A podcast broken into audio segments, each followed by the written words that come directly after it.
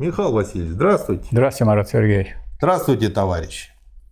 Вторая глава «Реальная мера». Мера определилась в некоторое соотношение мер, составляющих качество различенных, самостоятельных нечто, выражаясь обычнее вещей. Скажите, пожалуйста, простыми словами. Здесь речь идет о том, что какую бы вы вещь не взяли, или какой бы ни, не взяли вы предмет, или самый очень большой, или наоборот очень маленький, э, ввиду соотношения качества и количества, изменение количества где-то приводит к изменению и качества, и не раз. И вот э, об этом пойдет речь в том материале, к которому предпосланы такие рассуждения. Да, ну и дальше он, собственно говоря, перечисляет, о чем э, будет речь. Сейчас, опять же, прочту, вы прокомментируете. Да. Мера, как оказавшаяся теперь реальной, есть, во-первых, самостоятельная мера некоторого тела, относящаяся к другим и в этом отношении специфицирующаяся как их, так и тем самым самостоятельную материальность эта спецификация, как внешнее соотнесение со многими другими вообще, есть процесс порождения других отношений и тем самым других мер. И специфическая самостоятельность не застревает в одном прямом отношении, а переходит в специфическую определенность, представляющую собой ряд мер. Во-вторых, Возникающие благодаря этому прямые отношения – суть в себе определенные и исключающие меры.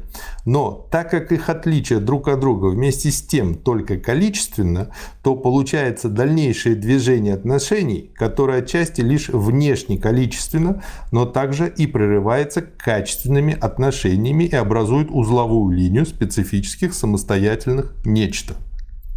Но, в-третьих, в этом поступательном движении появляется в качестве меры безмерность вообще и определеннее бесконечность меры, в которой исключающие друг друга самостоятельности едины между собою и самостоятельное вступает в отрицательное соотношение с самим собой.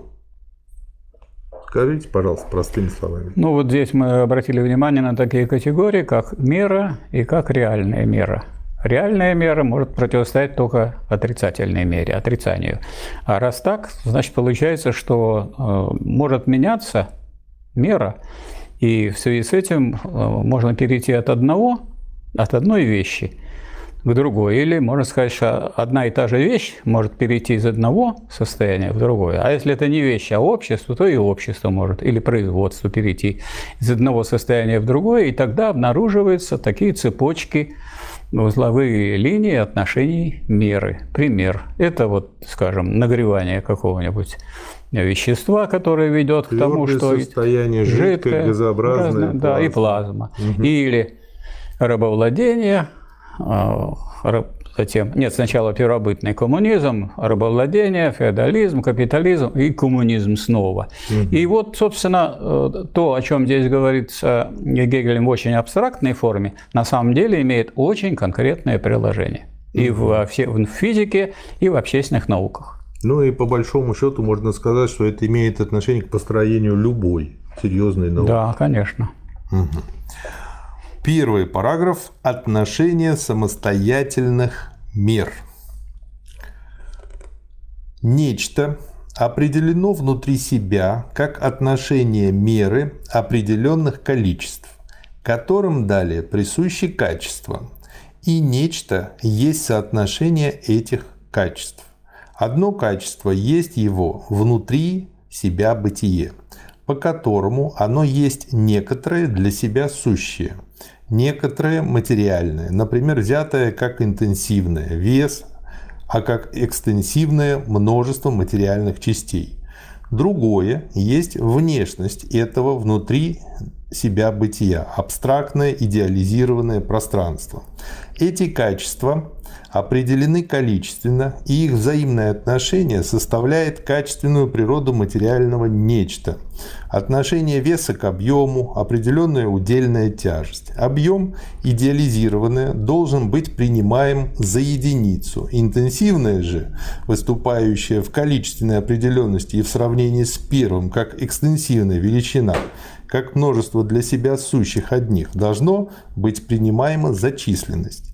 Чисто качественное отношение этих двух количественных определенностей, степенное отношение, тут исчезло, потому что в самостоятельности для себя бытия, в скобках материального бытия, возвратилась та непосредственность, в которой определенность величины есть некоторое определенное количество как таковое. А отношение такого определенного количества к другой стороне равным образом определено обычным показателем прямого отношения. Растолкуйте, пожалуйста. Ну вот здесь мы сейчас на каком этапе находимся? Не тогда, когда мы впервые увидели качество, а здесь мы увидели переход количества в качество. Если этот переход может быть один, то он такой же может быть переход и с развитием количества при переходе к следующему узловому пункту узловая линия отношений меры. Поэтому в качестве такого параметра, который изменяется, может быть взять такой, как, вот скажем, э, агрегатное состояние или э, форма развития общества или форма развития производства и так далее. Но мы должны видеть, что здесь есть движение и переход одного менее развитого в другое более развитое. Чем отличается более развитое от менее развитого? Тем, что в более развитое включается все предыдущее. И мы все время идем от низшего к высшему. Почему здесь такие сложные категории уже здесь? Ну, потому что они включают в себя все то, что наговорил и написал Гегель до этого. Надо все это вспоминать, и тогда будет ясно, что он должен тащить с собой всю глубину содержания, а не выбрасывать. Все больше и больше распухает. Да, оно все время распухает, и в этом смысле оно сложное, в том смысле, что оно сложено из простых. Но если мы вспомним, что оно сложно из простых, вернемся к этим простым, и сюда снова поднимемся, и так можем продвигаться вперед. Да. И вот, с одной стороны, каждая из обеих мер сохраняется в изменении, которое должно было постигнуть ее вследствие внешности определенного количества, сохраняется, потому что она есть мера. Но с другой стороны, это сохранение себя само есть отрицательное отношение к этому определенному количеству, его спецификация. А так как это определенное количество есть показатель отношения меры, то это самосохранение есть изменение самой меры, а именно – а именно взаимная спецификация. Ну вот лучше всего это разобрать на том примере, который для нас особо важен. Узловая линия отношения меры, которая выражена в теории общественно-экономических формаций, которую разработал Маркс, прямо буквально применяя вот то, что здесь написано. Значит, рабовладельческое общество развивается производство, меняется производительность труда. Но это чья производительность труда? Это производительность труда кого? Э, работников коммунистического общества первобытного. А потом она превращается в производительность труда после того, как произойдет скачок, и у вас есть уже отдельные люди, которые являются рабовладельцами, и другие люди, которые уже являются рабами. Это производительность труда рабов. Согласитесь, что производительность труда одних и производительность труда других – это совершенно разные и качественные категории. А производительность труда крепостных выше, потому что их нельзя убить. А производительность труда свободных работников, хотя они нищие могут быть и, как говорится, продают свою рабочую силу, тоже выше. А еще выше производительность труда в э, коммунистическом обществе, которое уже на первой фазе может дать большую производительность труда, чем капитализм. Вот, собственно говоря, тот, э, ради чего мы тут э, бьемся над этими категориями. Потому что на самом деле это именно то, что скрепляет или объясняет теорию общественно-экономических формаций Маркса и Энгельса. Идем дальше. Мера как ряд отношений мир. Это соединение с несколькими, которые также суть в них самих меры, дает в результате разные отношения, имеющие, следовательно, разные показатели. Самостоятельное нечто имеет показатель своей в себе определенности лишь в сравнении с другими – но нейтрализация с другими и составляет его реальное сравнение с ними. Это его сравнение с ними через себя самого. Но показатели этих отношений разные. И стало быть оно, то самостоятельное нечто, о котором идет речь, представляет свой качественный показатель как ряд этих разных численностей, относительно которых оно есть единица, как ряд специфического отношения к другим.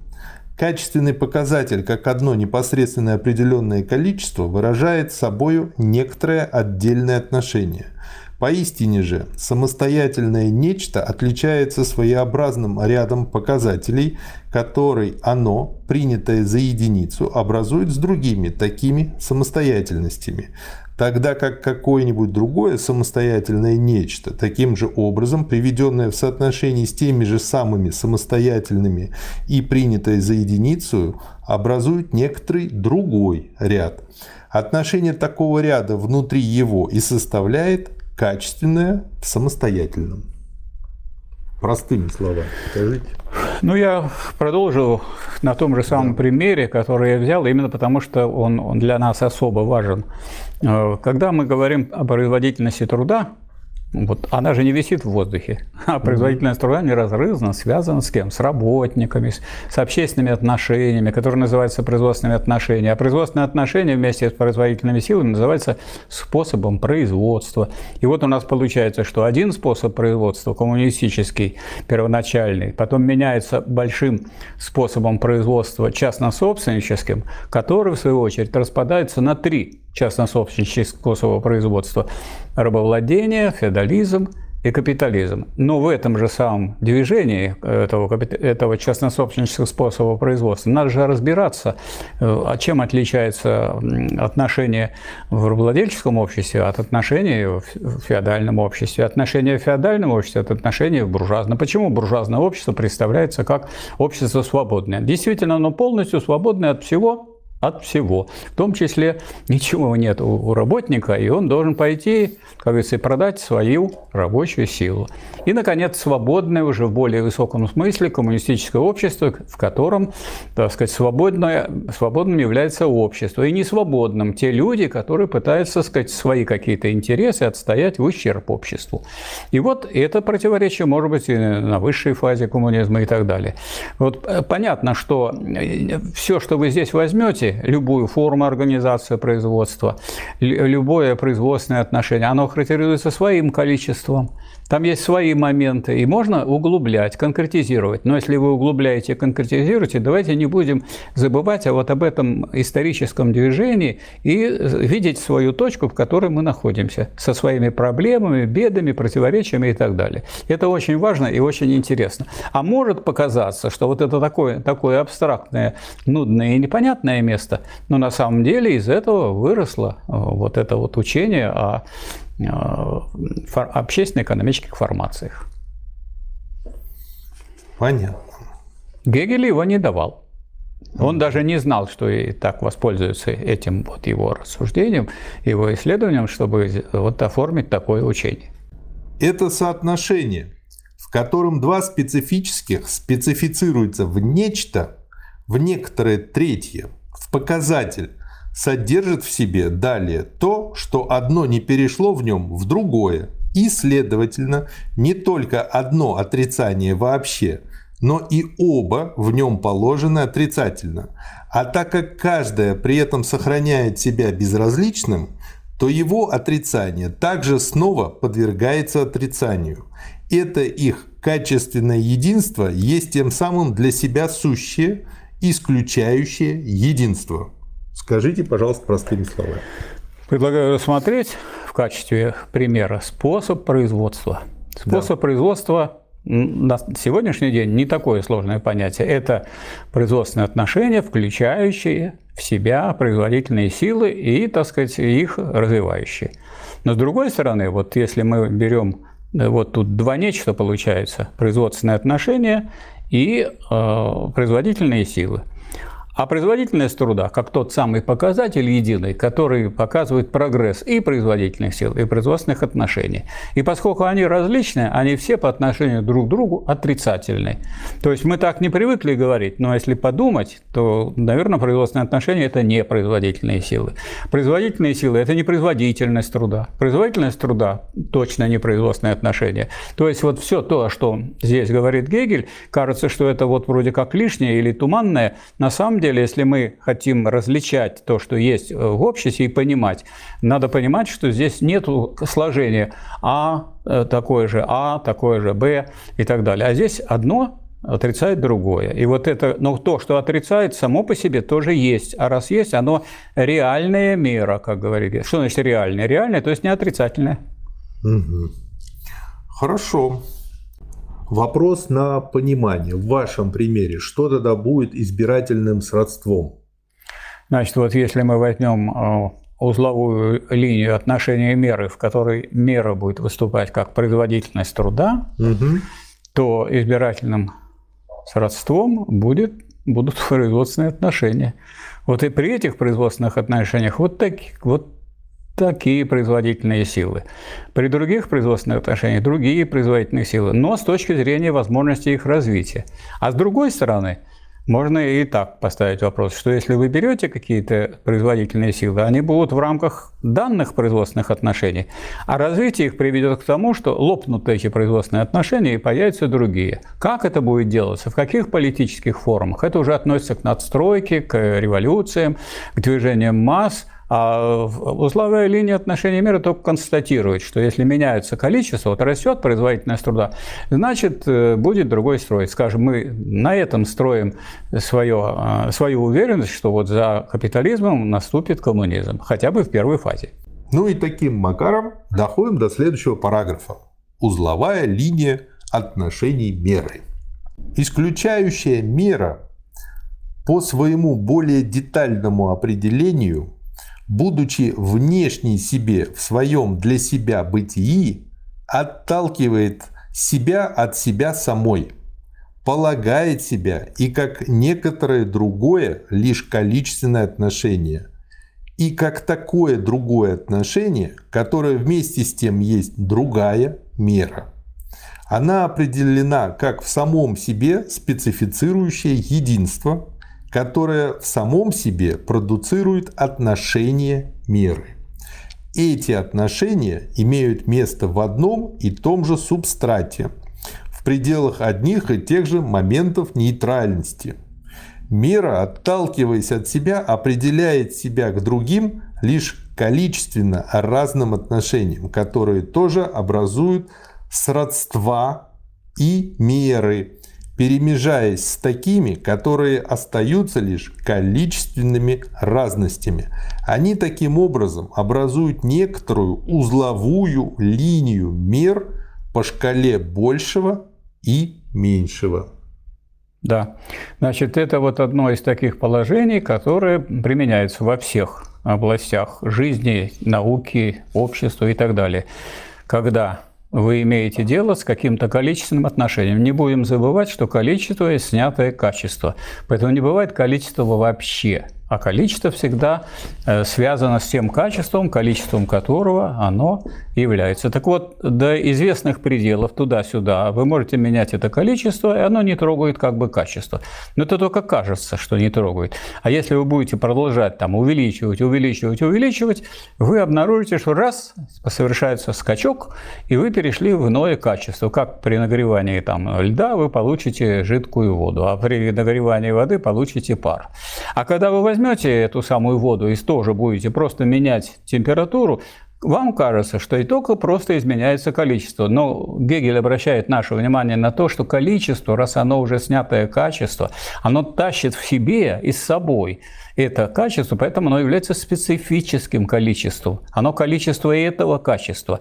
И когда оно дойдет до определенной величины, то может произойти очередной скачок. Их э, может быть немного, как немного таких точек при нагревании там, воды, и также немного при движении общественно-экономических формаций, если вы рассматриваете только один показатель, количественный, производительность труда. Производительность труда может меняться туда-сюда, и не трогая никак формацию, в которой идет производство. Но мы знаем, что когда идет производ... Э, рост производительности труда, в конечном итоге мы эти формы знаем, мы о них говорили. Э, совершаются революции, совершаются перевороты, и отрицается это все. И вот появляется новое качество и снова, снова безразличное количество, опять рост той самой производительности труда в рамках этого самого качества. И так получается узловая линия отношений меры. Мера – это единство качества и количества, это мы должны упомнить. Но в этом единстве качества и количества качество кажется как бы в каких-то пределах неизменных, а с увеличением и изменением количества происходят скачки, и получается, так сказать, не скачок просто один, а потом второй скачок, третий, Сколько скачков? Это зависит от э, сферы, в которой происходят эти процессы. Одни в химии, там, скажем, избирательное сродство такое, вот вы здесь видите такое слово. А в, в общественной науке там другая картина, применительных к производству, к развитию общества. Но в целом речь идет о том, что раз речь идет не о количестве э, свободном, которое само по себе свободно от качества, а это количество определенного качества, вы приходите к изменению качества и к скачкам. Вот эта вот линия изменения количества при соответствующих скачках называется узловая линия отношений меры. А мера – это единство, качество и количество. Понятно. Ну и э, Гегель дальше э, продолжает. Поскольку движение от одного качества к другому совершается в постоянной непрерывности количества, постольку отношения, приближающиеся к некоторой окачествующей точке, рассматриваемой количественно, различаются лишь как большее или меньшее. Изменение с этой стороны постепенно, но постепенность касается только внешней стороны изменения, а не качественной его стороны. Предшествующее количественное отношение, бесконечно близкое к последующему, все еще есть другое качественное существование. Поэтому с качественной стороны исключительно количественное постепенное движение вперед, не имеющее границы в самом себе, абсолютно прерывается, так как появляющееся новое качество по своему чисто количественному соотношению есть относительно исчезающего неопределенно другое, безразличное качество, то переход есть скачок. Оба качества положены как совершенно внешние друг другу. Я приведу пример, скажете, правильно или нет. Начинает вода кипеть, и пока она вся не выкипит, температура 100 градусов. Ну или там в зависимости от давления разная она может быть, но она стабильная. Потом, как только она вся выкипит, резко меняется скачком. Точно так же, когда она переходит в любое другое агрегатное состояние, то есть вот вроде бы мы количество увеличиваем, увеличиваем, увеличиваем, увеличиваем, и вроде бы изменений качественных не происходит, а потом происходит скачок. то есть в известных пределах вы можете менять количество, но вот за этими пределами или вниз, или вверх происходят скачки. Угу. Понятно. Примечание. Примеры таких узловых линий о том, что якобы в природе нет скачков. Ну и тут просто вот я так пунктирно прочту.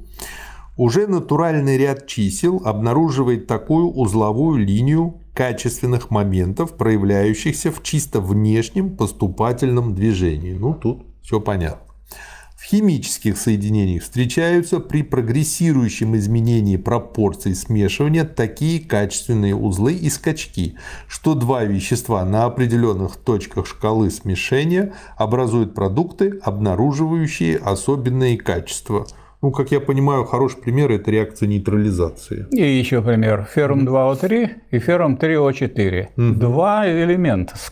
Но один там 2 и 3, а 3 и 4 уже совсем другой. Да, да.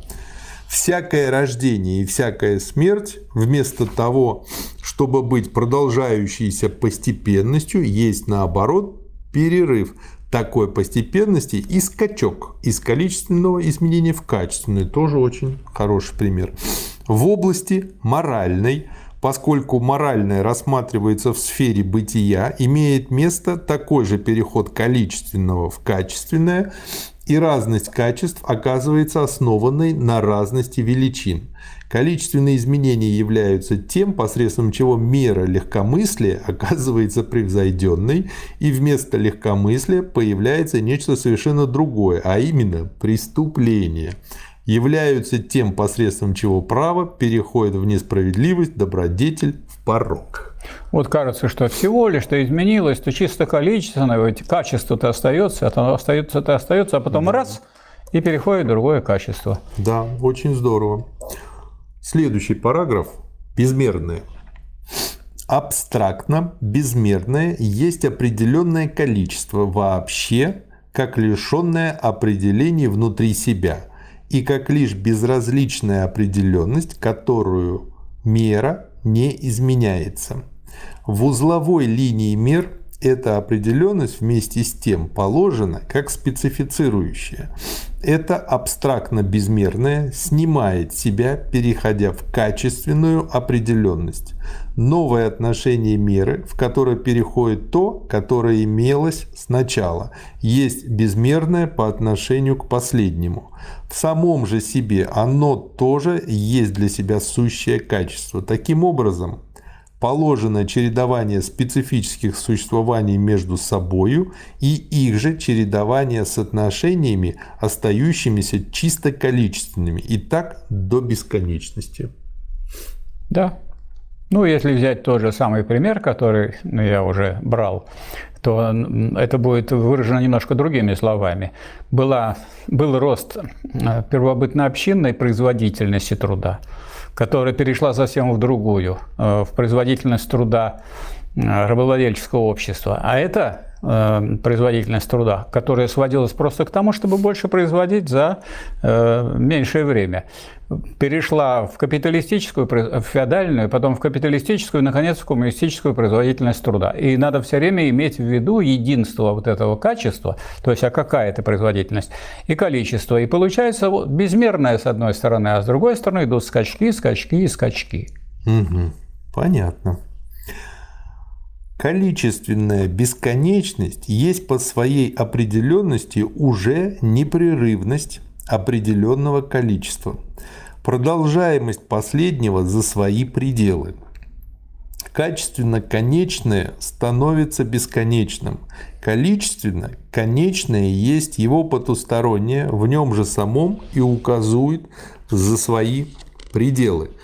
Но эта бесконечность спецификации меры полагает и качественное, и количественное, как снимающие себя друг в друге, и тем самым полагает первое непосредственное их единство, которое есть мера вообще, как возвратившееся в себя и тем самым как то, что само положено.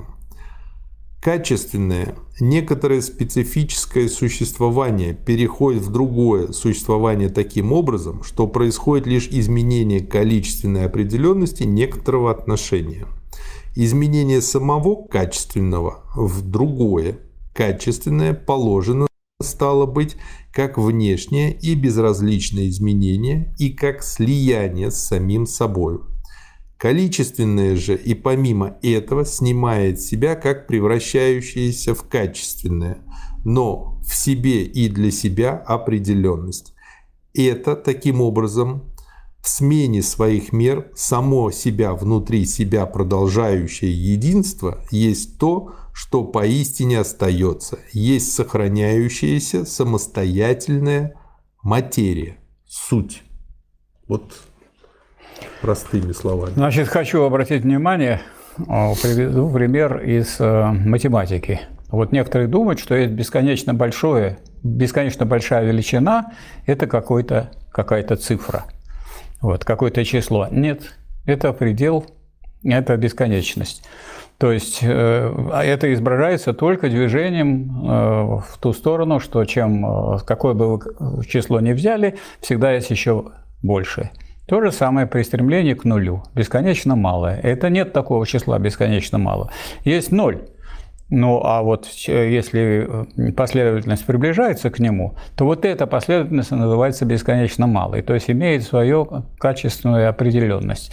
И вот Гегель хочет это объяснить, что э, нужно брать не какой-то вот простой такой объект, а само движение, само сам, сам этот переход вот, которые есть. И эти переходы совершаются скачком.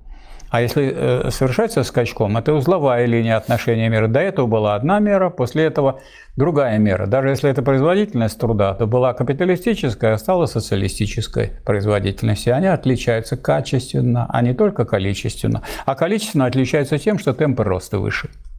Да. Мера есть прежде всего непосредственное единство качества и количества. Вот как некоторое обыкновенное определенное количество, которое, однако, специфично. Тем самым она, как соотносящаяся не с другим, а с собой определенность количества, есть по существу отношение. Реальное различие дает множество отношений меры, каждая из которых, как формальная целостность, самостоятельно внутри себя. Ряды, образован, образованные сторонами этих отношений, представляют собой для каждого отдельного члена, относящегося как принадлежащий одной стороне ко всему противостоящему ряду, один и тот же постоянный порядок. Последний, как представляющий собой исключительно только порядок, еще совершенно внешнее единство – оказывается, правда, как имманентное специфицирующее единство некоторые для себя сущие меры, отличным от своих спецификаций. Определение меры есть снятое ее качество, есть определенное количество внешнее состояние. Этот процесс есть столь же реализующее дальнейшее определение меры, сколь и понижение последней до уровня момента. Скажите своими словами. Значит, что такое мера? Повторяем еще раз. Это окачественное количество. Это единство качества и количества. Если вы берете только количество, такого в жизни не бывает. Нет количества ничего. Есть количество всегда чего-то. То есть всегда ваше количество на качественное. А если вы берете качество, какое бы качество ни взяли, доброту, она имеет количественный. Он говорит, добрый, но у него и хлеба кусок не выпросишь. А так он добрый человек. То есть не, не бывает такого количества, которое не было бы окачественным, и не бывает такого качества, которое э, не имело бы количественного выражения. С другой стороны, между двумя разными качественными состояниями одного и того же специфического количества существует какой отрезок, когда вы можете туда-сюда ходить, и, так сказать, в пределах этого отрезка вроде меняется только количество. Можно забыть о качестве. Ну, если мы с вами решили, угу. что мы хотим измерять, сколько мы съели, угу. пищи в килограммах, то, в общем, нам больше ничего не нужно. Нам хватит, э, сказать, какого-то э, измерителя, и, так сказать, э, мы это делаем, и все. Но на самом деле потом вдруг один э, исхудал и умер, а другой растолстел и тоже умер. Поэтому перешел в другое оба состояние, в другое оба качество, скачка. Да. И вот узловая линия отношений мира очень простая. Не надо переедать, и не надо не, голо... доедать, не доедать, потому что вы можете голодать, но если долго вы голодаете, ваш такой процесс который сводится к количественному уменьшению просто потребления э, какой-то пищи, приведет к смерти. Точно так же, как и процесс увеличения. Если будете три обеда съедать или пять обедов съедать, то это тоже приведет к тому же самому. То есть надо ждать, что за какими-то пределами будет переворот. Угу. Вот об этом не надо забывать. Э, хотя мы все время, вроде бы мы не ученые, мы не специалисты, мы все время выдергиваем, мы все время абстрагируемся, все время вытаскиваем какую-то категорию, а она на самом деле соединена со количество жестко соединено с качеством. Не бывает количество вообще, это всегда количество определенного качества. А раз это количество определенного качества, значит это мера. А мера надо знать меру. Да. Когда при изменении количества вы получите другое агрегатное состояние или другое качественное состояние этого количества. Да. И вы знаете, я вот э, не очень могу понять, почему Гигеля называют идеалистом, потому что он очень материалистически подходит к сути, сразу с линейкой, и показывает, как суть из линейки вытекает. То есть... Я могу сказать, как его можно назвать идеалистом. Вот первые два тома вы не найдете там ничего идеалистического, кроме всяких примечаний, где он говорит о Боге и о душе и так далее. Но, э, казалось бы, вот э, первые два тома. Первый том учения – о бытии. Отрицанием бытия является сущность. Это всем вот понятно, кто у нас вот на этом уровне изучения находится. А сущность тоже отрицает себя, превращается в понятие. Но отрицание сущности есть возвращение к бытию. И надо начать с бытия. Но уже друг какого бытия? Такого, которое является результатом снятия сущности. А Гегель начинает там субъективного. Если переставить, поставить объективность в третьей книге, а потом вот этот раздел читать сказать, субъективность, а первый раздел будет доводить до человека от, э, через механизм, химизм и так далее, вот по этим ступенькам, то получится вполне материалистическое произведение. Хорошо. Спасибо, Михаил Васильевич. Пожалуйста, вам спасибо. Очень спасибо, трудно товарищ. объяснять такие сложные вещи. Это э, большая задача. Ну, зато, я думаю, это облегчит распространение знаний. Будем надеяться. Да. Спасибо, товарищ. Спасибо.